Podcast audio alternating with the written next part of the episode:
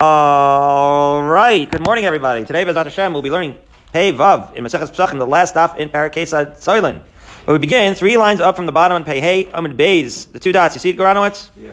The Mishnah discussed uh, some amazing things with regards to, we were talking about different ways that the Korban Pesach can become Tameh. Um, Goranowitz was just telling us Musar that he learned over Shabbos with Kalman about why we can't uh, break the bone of the Korban Pesach. And so it's an interesting thing. One of the things that can make the Korban Pesach uh, invalid is if it goes outside, right, of the prescribed area where you're allowed to eat the Korban Pesach, namely Yerushalayim. Now, what if only a portion of said Korban Pesach goes out? So the Mishnah had described, fascinatingly, whereas if you had just a regular korban and a portion of it went out of your Yerushalayim, you take a cleaver and you just straight cut through the bone and the meat and everything, and and thus take off that portion of the korban and proceed with the rest of it. However, if you if it's the korban pesach, you have to be much more careful. It's a more delicate surgical procedure because of the aforementioned idea of not being able to just straight cut through the bone. Okay. Now, that, yeah, yeah. Uh, so so then the question is, however, Right, and the question is, it can't be taken out of the area of Yerushalayim. So you ready for this interesting question, where we arrive at the three dots in the uh, three, uh, the two dots rather, three lines up from the bottom of Pehayim Bays. We arrive at the question of where, in fact, are the boundaries of Yerushalayim. Okay, that's amazing. Now, it it comes out from the Mishnah, an amazing thing.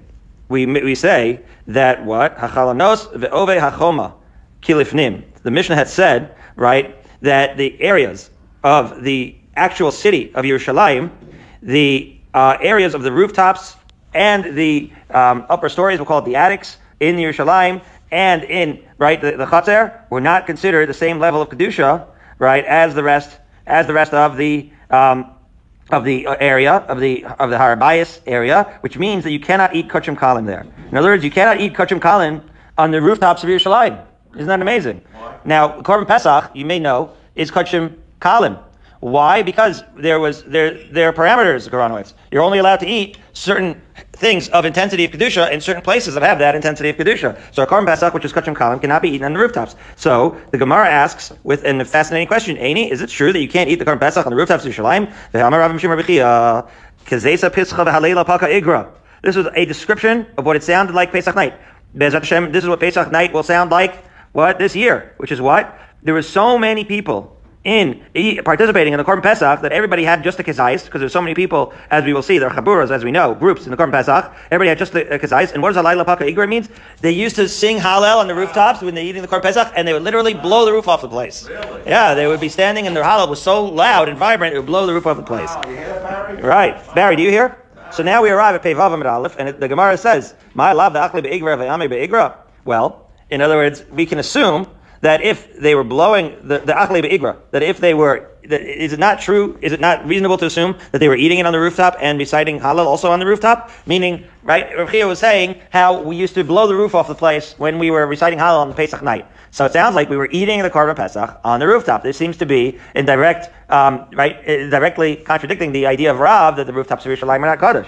Says the Gemara, what you may have logically assumed yourself, lo, No, simply they ate downstairs at the house. Then they went up to the rooftop afterwards for a kumzitz after the seder.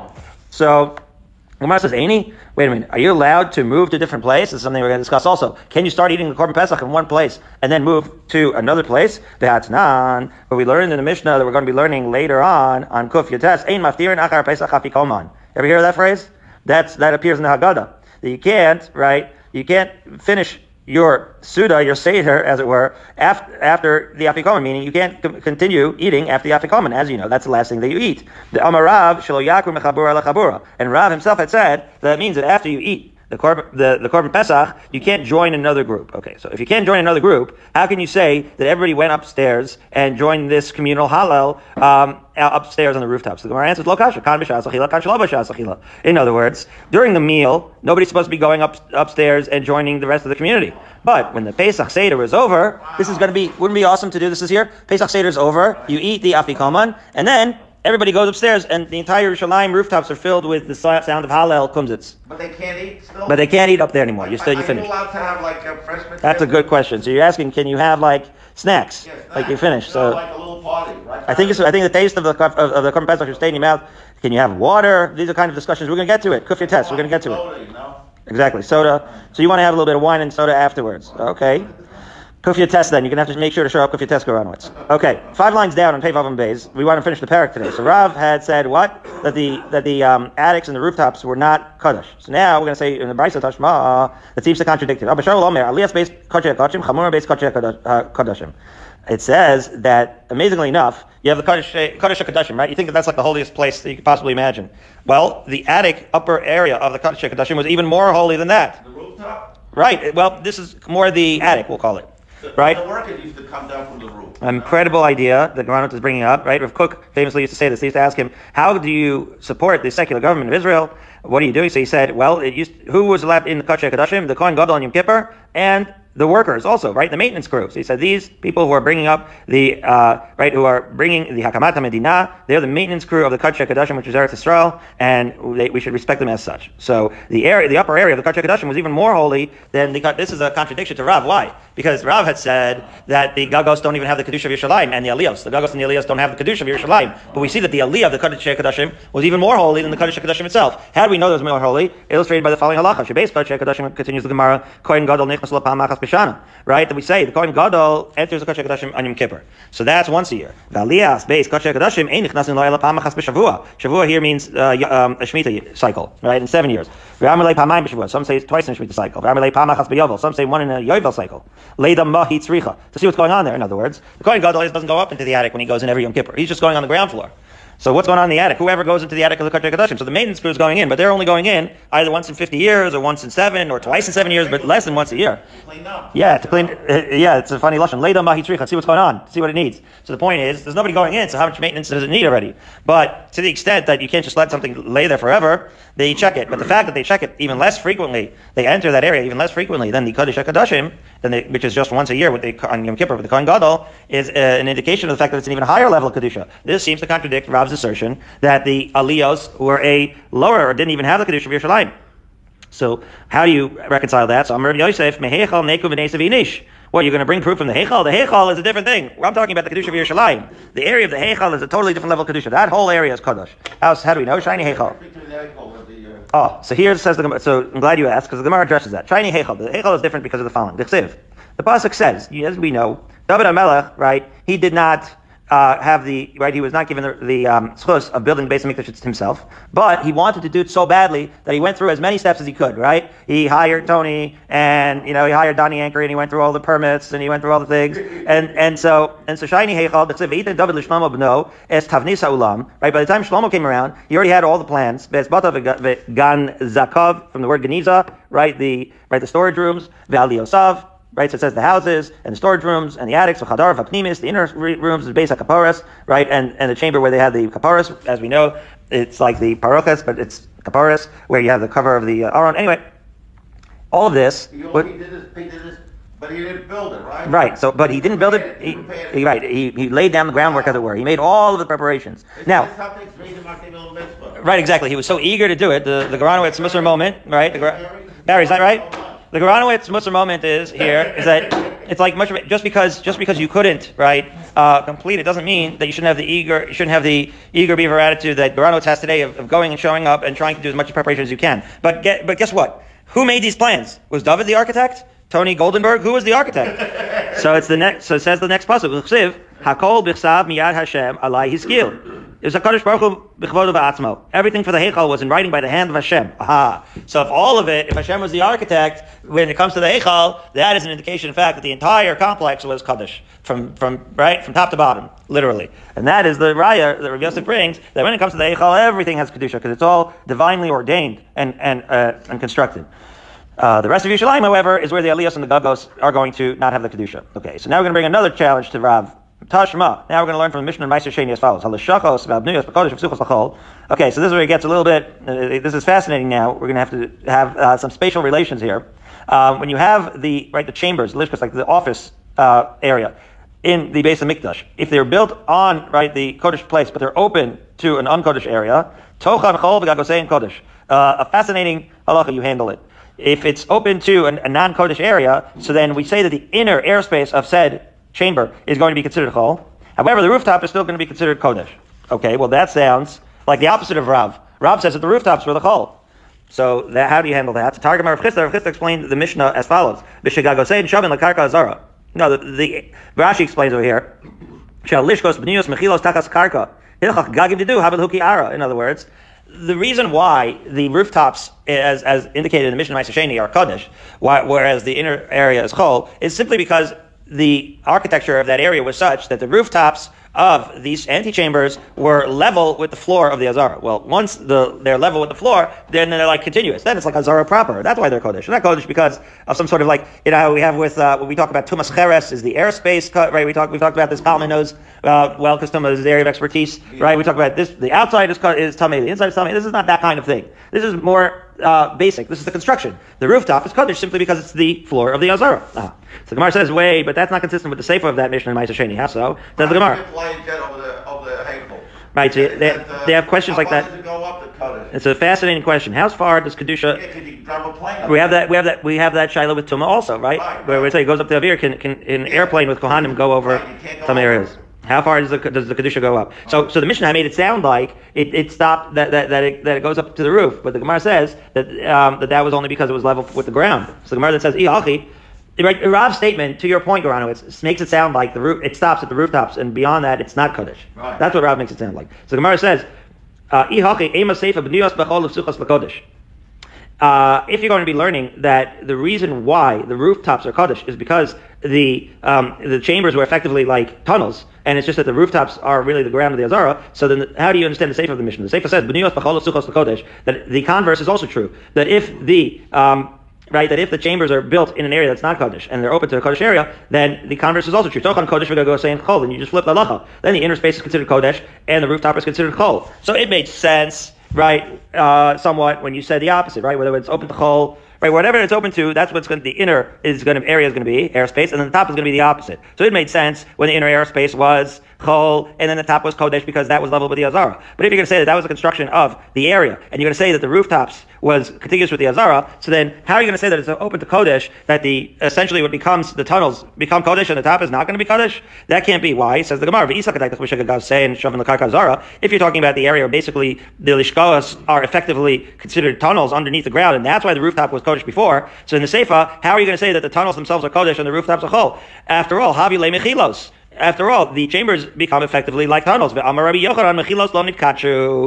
from Samach Vav, Andrew? Rabbi Yochanan said that the, the, tunnels, this was in the con- context of when we talked about the, the Balakari and the other uh, Tuma individuals, when they walked in and out, where they could walk, how far in they could come. And we said, Rabbi Yochanan made two statements. We said, one of them is not Nogea right now. It's not uh, relevant for now. And the other one had to do with the Balakari. Well, that's the statement that is relevant now. The statement was, Mechilos lo Kachu. That was the first of the two statements of Rabbi Yochanan back Samach Vav, which was, tunnels are, of the Yerushalayim are considered chol. Okay? And so the question is, if the tunnels are considered chol, so then why are you saying that if an antechamber is open, right, if one of these chambers is open to Kaddish, that the, that the tunnel is Kaddish and the top is chol? We, Rabbi Yochanan taught us exactly the opposite. So uh, yeah. Israel, they have right in the wall, they right, have they have Chizkiya's tunnels. Right. Is that or what? So according to Rabbi Yochanan, Chizkiya's tunnels should be chol. That's the statement. Very, isn't that fascinating? What, what, what? that, that, that we actually can visualize what the tunnels are they're referring to when we think of tunnels being chol, the Chizkiya's tunnels. So Kikama Rabbi Yochanan, so the Gemara is going to explain what's going on with these tunnels now. Kikama Rabbi Yochanan, in what context did he say that, that the tunnels were chol? B'psuchos lahar habayis. Aha. The tunnels that are open to the Har Habayis, which was right, the Har Habayis, the, te- the Har Habayis we think of as the most Kaddish thing, but here we're talking about relative to the Heichal, it was a lesser level of Kedusha. So those are the tunnels that are Chol. Kitanya Hahi, and in what context was the Mishnah who said that the that the um, tunnels were Kodesh, what are they referring to? If Suchos Zara, when it's open to the actual Chatzar, to the, that area, that's when it's Kodesh. So basically, right, whether the tunnels are going to be Chol or Kodesh is simply going to depend on whether they are actually open to the Harabais, which is a lesser level of Kedusha, or to the Azara, which is the higher level of Kedusha. That's going to depend whether the tunnels are Kaddish or Chol. So I believe Chizki's tunnels, I guess, are open to the Harabais, which would mean thus that they would fit into Rabbi Yochanan's description of being Chol. Uh-huh. Now, I'm just curious, where they build a sukkah? In the, uh, well, uh, in the, uh, you know, in the basement. Build it on the roof? Well, we're, we're, we're flying through, uh, we're almost going to be done soon enough with Maseches Pesachim, so don't worry, soon enough we're going to learn Maseches Sukkah. So, Bezrat Hashem. No, I'm curious, where they build a sukkah? Right, but we have to finish the parak. So we're going to have to satisfy your curiosity later. Okay, v'hatanya, Rabbi Yehuda Omer, mechilos bitachas ha'echal chol. We learned in the Brisa, Rabbi Yehuda says that the tunnels under the hechal were chol. So that sounds like even under the hechal there would be chol, not just under, right, the harabais. So the Gemara answers, no, kitanya ha'i shipsuchos l'chol. In other words, yeah, okay, they were under the hechal, so that's the chiddush. In other words, even though they're they're physically under the heichal, the opening of said tunnels are right to the to the harabais, and it is where they are open to that determines whether they're kodesh chol, not where they are underneath. That's the uh, that's good for the chiddush. Okay. Now, but that's a, that's challenged again. Tashma, Vigago Kodesh. Okay, all of this, okay, made sense, but the, for the fact that Rabbi Yehuda in his brisa had said that the Gag is Kodesh. Now, this was not mentioned in David's blueprint, right? In David's blueprint, it only mentions the Alios and the Chadarav and the Ganzakav, but didn't mention the Gagos. So the Gemara, so the Gemara says, "V'tisra about Gagin halalu." Right, but that very brisa teaches later in the same brisa that these uh, that these rooftops, right, ain't ochlin sham kadashim. That those gagim were in fact kaddish. They ain't shochtim sham kachim kalim, and you can't shecht kachim kalim. Right. In other words, we know from the same brisa that it's not kadosh. Right, because in other words, you can't eat kachim kachim there. And so you, that means that it's not kaddish. So the same brisa is teaching us that it's not kaddish. So how do you uh, so how do you reckon? So how do you understand it?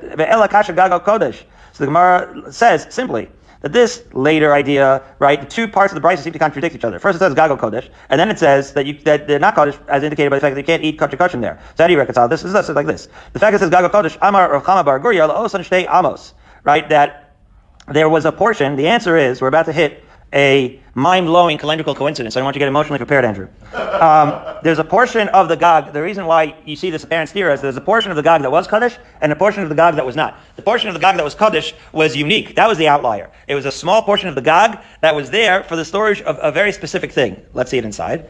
It is the Osan Shtei Amos. There were two rulers, basically, measuring sticks that were kept. That were kept. But the helicopter pad? There's like a helicopter pad for the two measuring sticks that were kept in the base of English. It's none as we learned in the Mishnah in Keilim. Shtei Amos Haya Beshushan Habira. Oh my God. Are you kidding me right now? Shushan Habira. Eh, we're, we're in Adar. Is it because of, is this from Purim? This is from Purim. Because, why? Because they built the second base on Mikdash, right? If you recall, Achashverosh, right? And they returned to Eretz Israel to build the second base of Mikdash. Not everybody, but enough. And who gave the authority to free them and to rebuild it? Achashverosh. So he said to them, it's a Machlokas in the Rishonim, Rashi brings, it's not really Machlokas, Rashi brings up different strains of what the possibility of why it was called Shushan Abira. One of two things. Either it was Hakaras Hatov to Shushan for letting them build it, or it was Shushan reminding them, don't forget who let you build it in a sort of more, right, menacing way. But be that as it may, there was an area that was dedicated called Shushan Habira in the second base of Mikdash. Oh, because of Purim. Yeah. So anyways, that's where they kept these measuring sticks. Achas al Karen Mizrachas Tzronis, one of them was kept in the northeast corner, Achas al Karen Mizrachas Dromis, and the other the southeast corner. Zush al Karen Mizrachas Tzronis, I say al Shel Moshe Chatzi Atzba. What's this Moshe Chatzi Atzba? Well, Moshe Rabbeinu had this standard Amma. Remember Daf Gimel in Eruvin, we were talking about the standard Amma, whether it's five Tvachim would be a standard Amma, six Tvachim would be a little bit more. Do we do a, a little more? Do we do a little less? Right. So, so we say, so there were a couple of measuring sticks. So that which was on the northeast corner was a little bit bigger than the regular amma. And that which was on the right southwest corner was also a little bit bigger by a half amma. Together, it was longer than that of Moshe Rabbeinu by a full right etzba. And when you're talking about an amma, it's not like a centimeter or an inch, as we discussed in Eruvin, where it's regulated. It's you can have like bigger ones and smaller ones. So Moshe Rabbeinu had one that was like the standard, five fachim but you could have like a slightly bigger one also. So it, was like more fluid than what you might be used to. And, and that, that, we brought that up already, that you could have like a closed fist, an open fist, right, when you're measuring these measurements. Okay. So why would they do that? Says the Gemara, uh, it says the following, an amazing thing. When Tony Goldenberg tells you he's going to build you a room 20 by 20, Right. so he uses the small, he charges you for the small 20 by 20. Right. So, and then he builds you the big 20 by 20. So you're getting, in essence, more than what you paid for. How? So what is the point of that? The point of that is because what if he did it the other way around? If he charged you for the large twenty, if he charged the base on mikdash for the large twenty by twenty, and then got and then got paid and then billed a small twenty by twenty, he'd be making too much profit off, off the base of mikdash. That's called meila. That's misappropriation of temple funds. So basically, the reason why you could play with the measurements is that you basically, if you're if you're building the base of mikdash, so to speak, then you could charge uh, for the smaller measurements, but give, provide the larger measurements, and by doing so, you you avoid the violation of Me'ilah. Uh, uh, Do they charge more? Now, Kalman does everything exact. He only has one measuring stick. It's all the same. Now, Kalman uh, Kalman doesn't doesn't shave off either side. But the point is that we're trying to the the, the Geronowitz Musar here is uh, you should deliver more than you promise. How's that? And, and, that Kalman does. That, that Kalman does. Okay, Vitarti Lamalu. So why? So the Gemara asks, why do you need to have both measuring sticks?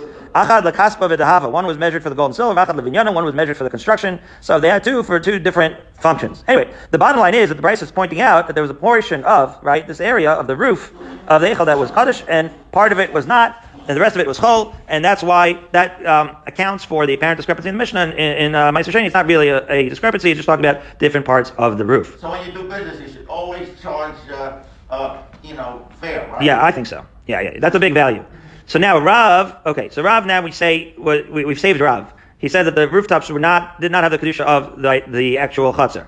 So now, in light of this, Tanan, we learned in our Mishnah the following: We said that the windows and the thickness of the wall were like the inside right? Which means that they were like kodesh. So bishlei machalonos. I can understand the windows. Because again, the way the construction was, there were areas of the azara where the floor was level with the windows because of the you know if you had a ramp. But the thickness of the wall, right? By definition, wherever the courtyard is, then the wall goes even higher and therefore it's never it's not level with the Azara. And therefore, how does that retain the kedusha of the Azara? So says the Gemara, that there's something called like the higher wall, and the other one, it's called like the floor molding, so to speak. That's the lower wall, right? That's how you visualize it. It's there, as Rashi explains, to sort of support the higher wall. So when we say that it's Kaddish, we're referring to said low wall. How do we know there's a higher and low wall? The Tziv, Ve'yavel Chel And and this is a pasuk in Eicha that both the high wall and the lower wall used to mourn, right? The choma is the so, so what's the chel and what's the choma? So the so it sounds like Rama Rav Acha, saying Rav Chanina, Shura Uvar Shura. That was how uh, Rav Acha or Rabbi Chanina explained what that pasuk in Eicha means. That means that there was two walls. There was a high wall and a low wall, illustrating that there was a low wall. It is in fact that low wall that's essentially level with the floor of the Azara that has that retains the kedusha, and it is that wall which the Mishnah is referring to. Amazing, amazing concept. Okay, switching gears, new Mishnah towards the bottom of Pei Vav Aleph, talking about eating the Pesach together. We have to pay, you have to hold here, Granos, because we're going to be a chabura when we do this. So can you stay together? How much can you do? Can you go off on your own? So it says, this, so the truth of the matter is, I should just say, the, the psukim, the psukim says, so one pasuk says, right, that there are multiple. It says alabatim asher yochlu tabahem. Sounds like you're eating in multiple houses. Fine. And then it says b'vayis echad yachel lo sotzim min abayis min abasar chutz v'esem tishribo. That you should eat it in one house. So are you eating it in multiple houses or are you eating it in one house? So you have to reconcile these two psukim. So let's see. Steps of the Mishnah. Let's say you have two groups of uh, two groups eating a single. This is important. Rashi explains. You can't eat in a restaurant with different people. What the korban pesach? Yeah. Okay, so let's see. Okay, so we'll do a restaurant. Okay, you have multiple groups. Now Rashi points out very Like important. Hotel, like hotel. Well, that's a very good point. Pesach program. This sounds like Pesach programs, right? You have you want to get everybody wants a private seder, but not everybody can afford a private seder, right? So you have multiple people sitting in multiple areas in the in the ballroom, and they're not looking at each other. Is are these Pesach programs going to work out with the Korban Pesach? Like how are they going to fit? Perfect. So Rashi. First Rashi in the Mishnah. Sheikh Abur.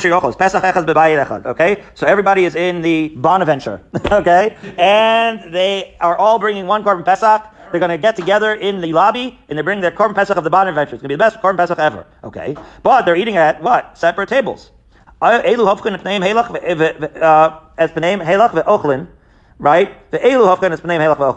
So says the Mishnah, yes. Sounds like you could do it. You could do it in the ballroom of the Bonaventure, right? And, and you don't have to all like face each other as you're eating it. You can sort of like break up into separate tables, as even if you're eating the same korban pesach. Okay. The hamecham be'emtza in a chiddush, as Rashi explains, you can even have like a little bit of mechitza, like the buffet table between them. The mecham technically is the kettle, but that's the idea. That even if you have the buffet table and everybody's going to the buffet together, that's not considered a mechitza yet. That's considered okay, and it's still eaten b'chabura. Okay. And kshehashamash omid limzog. Now, where let's right when, when the poor yeshiva guys that are like the mashgichim, that are the waiters, right? So who is he going to eat the, the korban pesach with? So when he's eating with one group and he gets up to pour the wine for the other group, right? He has to pick a group. When he does so, kofetz its people machzir panav. Isn't that unbelievable? It's like um, he's holding his breath because he has to close his mouth because he can't demonstrate that he has anything to do with the second group. He has to what? He has to show that he's only with one of the groups. That like he's with his uh, waiter friends. Wow. Right, he has to wear a mask. No, you'll Oh my God, that's this. This is all you this year. So yeah, what are you going to do this year with the mask? Are we going to say that the waiters can't wear a mask because they have to keep their mouth closed so that we can see it? That's unbelievable. That's only going to be in the Badat program. The Tony does, Barry, yeah. Ad shemagia etzel chabar- That would be a Daf Yomi coincidence. Anyways, Ad shemagia etzel chabarsa. Until he gets back to his own group. Once he gets back to his waiter dudes, then he can eat. Okay, and then finally says the Mishnah, v'akala hofechas panei v'ochelas. We'll we'll hopefully get to this in the Gemara. Uh, a separate idea that a kala, because she's right, the kala is always the center of attention. It's a little bit embarrassing, um, and therefore she, unlike other people which have to uh, demonstrate right cohesiveness with the group by showing that they're part of the crew, she can actually turn away because she doesn't. Nobody wants to watch her chew. She she's more embarrassed because she's the focus of attention. So, so a little bit muster here with sneers, right? Okay, so the Gemara asks, Maslisin money. Who wrote our Mishnah? Okay, Rabbi Yehuda. It's Rabbi Yehuda, the Tanya, because it says in the Brisa, "Alabatim asher yochlu oso behem." Right on the houses, right? Uh, Rashi. Wh- What's the mashmalos of this? Uh, as we, we quoted the pasuk already, that it's eaten in multiple houses. Pesach nechal b'shnei chaburos. Right? Makes it sound like you could take the same korban pesach and eat it in multiple chaburos. Is that what makes it sound? That's what Rashi says. Mashna shnei bnei adam ochlim pesach echad b'shnei batim. Because it says yochlu shnaim also chai pesach batim shnaim. In other words, you have to know a little dikduk here uh, to, to, understand this part of the Gemara. That the, the language, the dikduk here makes it sound like it's one korban pesach with multiple houses. So it sounds like the pesach can be eaten in b'shtei chaburos. Uh, so you might think, hold cup for this. You might think again one korban pesach, multiple people eating simultaneously in two groups, that's okay. But you might think that Garanowitz can go Seder hopping. That ochel ochel. You can start by Andrew, move over to Barry, go go buddy up with Colin. Now he's got all these buddies.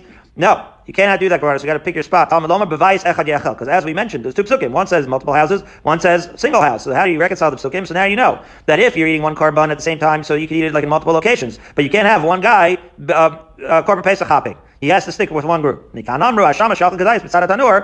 That's why if you have like the waiter, he's eating it by right next to the gyro, right? While the, while the oven that they're roasting it, if he's smart, he's just finished eating it right then and there because he's not going to be able to move afterwards. However, if they want to be good dudes, Bnei Chabur could actually come join him. They could be tzaddik, tzaddikim, and they could actually keep him company, and then he could feel like he's having like a real family Pesach Seder because he can't move. That's the Rabbi Yehuda. That was Rabbi Yehuda's shita. Rabbi Shimon, however, Omer, alabati meshiyochlo to behem, he understood the psukim somewhat differently. Alabati b'shtei makomos. That in fact, from the same, uh, from that pasuk, you could go so far as to say that one, the Garanowitz can go what? He can go Pesach Seder hopping. Wow. As we hop over to Pevav on days, and we say, Yochel Yehei, uh, chaburos. You might think that the Korban Pesach can be eaten in two groups. Talmud Lomar b'vais echad ye'achel. Aha. So that's a different thing. You might think that he could eat it in two groups. The pasuk, however, says that it should be eaten in one house. So wait, what's the source of the machlokas Rabbi Yehuda and Rabbi Shimon? That's the Gemara. Ma'ika Vivlagi. How do they disagree on how to understand that pasuk? So Rabbi Yehuda Savar, a fundamental machlokas we see all over Shas. Yesh aim lemasores. And Rabbi Shimon Savar, yesh aim lemikra. Unbelievable. The pasuk is written in a way that implies one way, and is read a different way. And if you know dikduk and you know what a reflexive is, so you know the difference between yochal and yachel, said outside, it is basically a chafza gavra issue. If you say yochal, uh, and Rashi says a whole arichas explains how it is, and he says some people say it's the exact opposite. So don't don't beat yourself up if you if it's not obvious to you, right? Because it's not obvious to Rashi either. But the point is that the, the simple way to understand it, or at least you know one mahalach would be right, uh, like a chafza thing. Like if, if the idea is the korban bevice echad that it has to be yeachel, so then that's a chefza thing, right? The korban has to be eaten in one house. So then we don't necessarily care, right, what, that whether somebody is going to come from the outside, called right, if somebody's going to come and eat and partake of the korban, as long as the korban stays in one place. If you say yochal, so then it's the individual. Now it's on the gaver, right? Now we don't want that person moving right? So it's a question of does the korban move, or does the uh, does the korban have to stay in one place and people can come in, or does the individual have to stay in one place and he can't uh, move around? That and and and and the Masoris and the Mikra. One is Yachel, one is Yochal, and that informs their Shitos uh, accordingly. Incredible, uh, fascinating, really um, a lot more here to uh, to be Ma'ayin, to work it out. Rashi himself is uncharacteristically, right, even this Rashi, uncharacteristically um, long. He says, "V'kasher li la'omo de lo shamati masoras because olam." etc. Right? He's starting to to explain a little bit more like historical of what he learned, what he thought. Maybe it's like this, maybe it's like that. Fascinating, different ideas. But we we we lay down, and even even the ArtScroll says, I'll say the whole thing like Rashi, and then afterwards you'll see there'll be a note. I'll explain the whole thing like the other Mefarshim. So we have um we have, we have a lot of uh, a lot over here. Okay, now.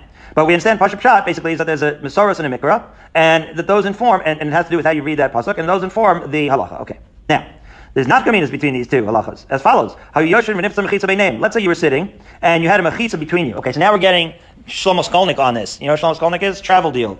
Uh, his, his industry got hit hard. It's the, yeah, right, Israel tourism. So he runs a program called Kinar. And he tells everybody, I'm going to give you like a private seder. But basically he's putting up mechitzos, everyone's in the lobby, and the like he's, every square inch of the Kinar is used up. So is that considered a breakup, right? We said that the buffet table doesn't break it up. But what if you were sitting as a group, and all of a sudden a mechitza comes out? So the Pesach Nechal B'Shtei Chaburos Oichlim, right? If you hold that you can have multiple chaburos for the Pesach as long as the Pesach stays in one place, then the Pesach didn't move, that's cool. However, the Amar ain't a Pesach Nechal B'Shtei Chaburos, ain't Oichlim, right? But if you say that it has to do with the individual, so then now they've been separated. Now they, can, they have to stop eating. They have to stop the seder. Wow. Conversely, this is even more amazing. You were sitting and you had the partitions, you're in the kinar, and the waiters want to go to bed. So they move away the mechitzos. Now you see the other chaburos. So so if all you care about, right, is Rabbi Shimon, like Rabbi Shimon, that you, as long as the Pesach stays, that the Pesach, uh, you can be eaten in two places rather, so, so then it's okay. That the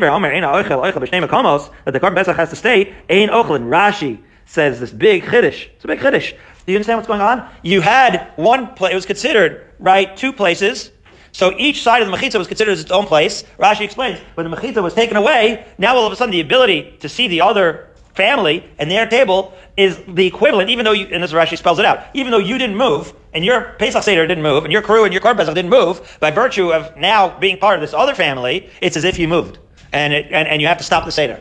That's a huge chiddush. We're going to see at the end of this Gemara, that's not so pashut, as we see right now, in fact. Yosef Rav Kahana, Mifshit. When Rav Kahana used to say this halacha, it sounded pashut to him. He's like, yeah, that's pashut, that's the Gemara. I'm like, Rav Ashi, Rav Kahana. Ashi are you so sure that that's, that that's not a huge chiddush? Why are you so confident that that's the halacha? You should really be uh, less confident about this matter. Um. This whole idea of a siluk mechitza creating a whole other place or breaking up a place. This idea of mechitzos, it's uh, it's un, it's uh, unsettling to see how how pashut it is to you, Rav Kahana, says Rashi. Says Rav Ashi, Teku. I myself, uh, this is a very interesting right application of Teku. He says, I myself, I'm unsure, I'm going to Teku this, right? I'm going to say that Mashiach is going to tell me uh, how to resolve this issue of Mechitzas. I think that, which is a way of saying, I think that this is really not a pashut halacha at all. Okay. Now, two dots, 14 lines down, Pevav and Beis. So we said, Hakala ofechas is panas. So as promised, we said that the Kala, right, she was she she would she was allowed to turn her face out of modesty. So my time, what's the reason? She's embarrassed. She's the center of attention, so she's allowed to, and we let her. Okay. So Now we have a story. Ready for story time? Interesting story. Of of Nachman Bar Yitzchak. Oh my goodness, are you kidding me? Rav Nachman Bar Yitzchak, he's everywhere. Okay. Masechus Pesachim valedictorian Rav Nachman Bar Yitzchak was hosting, right? And Ravuna Bereder of Nasan comes to visit him. So Amru Leit Mashmach. So apparently Ravuna was not really known in this locale. And so I asked him, what's your name? So I'm Amaluhu Ravuna. I'm Rav Huna. Okay. So Amru Nasiv Marapurya. They said, okay, would you like to sit on the couch? So Yosef, he said, yeah, I, I would love to. And he sits right on the couch. Uh-huh. Yavale Kasa, we're going to learn that all of this was considered poor etiquette. You're supposed to show, according to etiquette, more modesty. Nobody calls themselves rabbi. They say, what's your name? He says, Moshe Howard. He doesn't say Rabbi Howard. You say, sit on the couch. He said, no, it's okay, I'm fine. But Ravuna didn't do so, right? He said, I'm Rabbi Huna. He sits on the couch. They gave him a cup of wine to drink. He didn't have, he didn't have to ask him twice. He took it right away. And drinks it in two gulps. And he didn't even turn his face. So who is this guy? Who is this hotshot? They were upset. Unrelated. They said to him, My time Ravuna. How do you call yourself Ravuna? Who calls himself Rabbi? I'm Alub, Baal Shemani. That's my name. I'm Rabbi. They've been calling me that my whole life. Even when I was a kid, says Rashi. But maybe, so that's one thing. But, but you can say, like, you know, you wanted to know who I was. That's how I'm called. People call me Rabbi Howard. Okay. So my time or Rabbi Rose is a word. My time amru nesiv apuria yasabt. So they said, okay, so then so, so we get it. They call you, they call you rabbi your whole life. But when we said sit on the couch, you just sit on the couch. You don't demur at all. So I'm a call mashi amalach balabais. say. In other words, I was just being polite. I wasn't being haughty. I was just following the rules of the house. You tell me to sit, I sit. You tell me to stand, I stand. Okay. So fine. So you've answered like the first two of your five social guffaws. Let's keep going. My time, okay, so we gave you the cup. You took it right away. You didn't demur at all. How do you explain that? So I'm yeah, you, I, I, can't refuse when a great person asks me. This actually has halacha lemaisa, right? Barry gets called up for an aliyah, right, on days that he's not laning. So he could say, right, so if you have like a huge crowd, and somebody calls you for the aliyah, then there's a halachas about that. No, thank you, appreciate it. We're going for the Yomud, right? But you know, we have like uh, only a finite amount of people at the 6.5 million, and, and, everybody needs to get to work. So this is not a time to start being coy and to start being a tzaddik all of a sudden, not accept. Uh, you just accept your kibbud and go for, accept your kibbud and move on, right? So, um, so right. So he says. Okay, so fine. So that's why he right away accepted the, the, the coast. My time I actually betrayed him. What about the two gulps? They said. So Amar Lahu, he said that had a cheshbon too. Wow. The Tanya, because we learned in the Brisa, if I guzzled it and chugged it in one gulp, that would be that would, that would make me a guzzler. That's not good. Shnaim derech eretz. The middle ground is two gulps. That's the perfect. Uh, that's the perfect uh, amount. That's the golden mean. That's right. Shlosha Because if I'm nursing this thing over three sips, then that makes it also haughty. Who are you that you're just nursing the drink? So two gulps is the perfect middle ground. Okay. So you had a cheshbon for everything. Okay, but finally, what was your cheshbon? My time. But come on, man. You just like staring us in the face while you're drinking it. You didn't turn away in any way. Apparently, that was the social norm of the day. So I'm like, what are you talking about? The Our Mishnah says that only the kala is allowed to turn her face. But that's the kala. I'm not a kala. So the kala turns her face. I keep my face turned to you. Of course, right. We're not talking about the Korban Pesach as far as I know. Are we talking about the Korban Pesach? In other words, um, the, the, he, he applied it to the etiquette of drinking the wine, but maybe maybe that was a Korban Pesach chavura after all. Anyway, the point is that he was Um, right. The point is that, that he applied the idea of turning your face and said that that's only applicable to a kala, and that makes it seem like that's an outlier behavior that everyone else faces everyone when they are eating and or drinking. Because don't forget, the korban pesach mimics right the social norms of the eating of the day in a certain sense. That's how you establish a chabura. As a matter of fact, we're going to learn meal etiquette very soon. We're going to see. Uh, another story, short one. Rabbi Shmuel Rabbi Yossi Shimon Rabbi Yossi ben Lakonia. Rabbi Yossi went to the house of Rabbi Yossi. They gave him a cup of wine to drink. He took it right away, takes the whole thing down, chugs it in one gulp. We just said that two gulps is the golden mean. Why are you taking one gulp? So Yeah, when they said that you shouldn't take it in one gulp, they didn't take into account that this would be such a small cup with such sweet wine and that I would be such a big guy. In other words, a big Jew, like my father-in-law, alav hashalom, used to drink like schnapps out of a beer mug. He was a big man, and he was able to handle it. For him, it was normal. For anyone else, it would be abnormal. So everything is in context. Okay. Now we have an unbelievable, this is actually the part where the article says you could do it like Rashi or like the other Mefarshim, an unbelievable discussion concerning uh, a group of people eating together. So we're going to spend one minute talking about it. Uh, well, we don't have a minute yet. One minute talking about this uh, Rashi says this has nothing to do with Korban Pesach. This is straight up meal etiquette. And the rest of the Farshim say it has to do with Korban Pesach, which makes more sense in context. Amar Rav Huna, Bnei Chabura nechnasim b'shlosha. Rav Huna says that Bnei Chabura, they can go in as three, v'yotzon afilu be'echad, but they can leave one at a time. This is like in a restaurant. Rav Huna, it says, Amar Rabba, Buda ayel be'inna der gilu me'el, Buda ragash be'huda yellow. This is only applicable when they enter at the time that no, more normal people enter, and only when the waiters are aware. In other words, are you making the waiter stay later? Okay, or serve only a few people. So Amar Bina, v'nosin schar damim, v'tzarcha achon losif damim that who that it's the last guy who stays. Last guy is the guy that leaves the tip. So again, this is either Korban Pesach or I think this is why Rashi thought that it had to do with just regular dudes in the restaurant. Related to say, but the answer is no. Everybody splits the tip. It's not just the last guy pays the tip. Hadran alach at Solin. We finished the last part, parak, uh, the parak, uh, seventh parak. Bezat Hashem will continue with the eighth parak tomorrow.